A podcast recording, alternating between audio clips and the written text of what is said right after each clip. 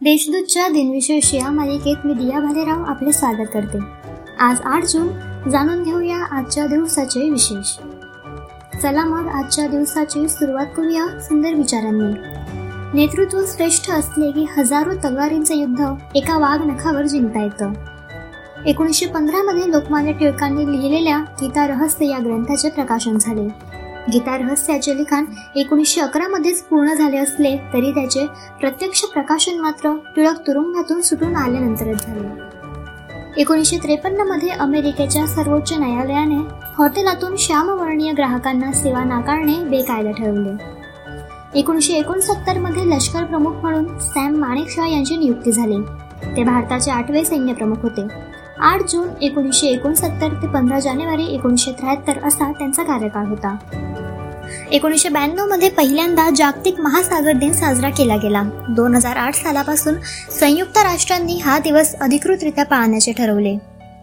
आता पाहू कोणत्या चर्चित चेहऱ्यांचा आज जन्म झाला. लेखक तत्वचिंतक व समीक्षक दिनकर केशव तथा डी के बेडेकर यांचा एकोणीसशे दहा मध्ये जन्म झाला. गायक संगीतकार गजानन वटवे यांचा एकोणीसशे सतरामध्ये जन्म झाला.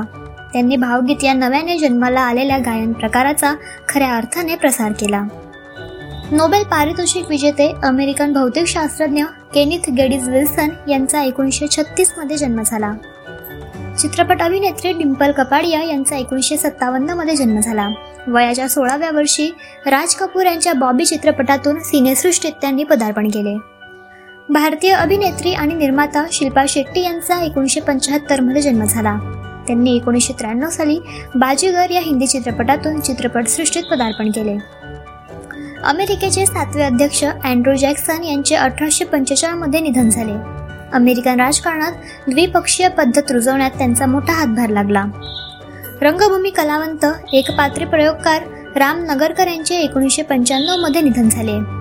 नगरकर मूळचे अहमदनगर जिल्ह्यातील सारोळ या गावाचे रहिवासी होते. आजच्या भागात एवढेच. चला मग उद्या पुन्हा भेटू. नमस्कार.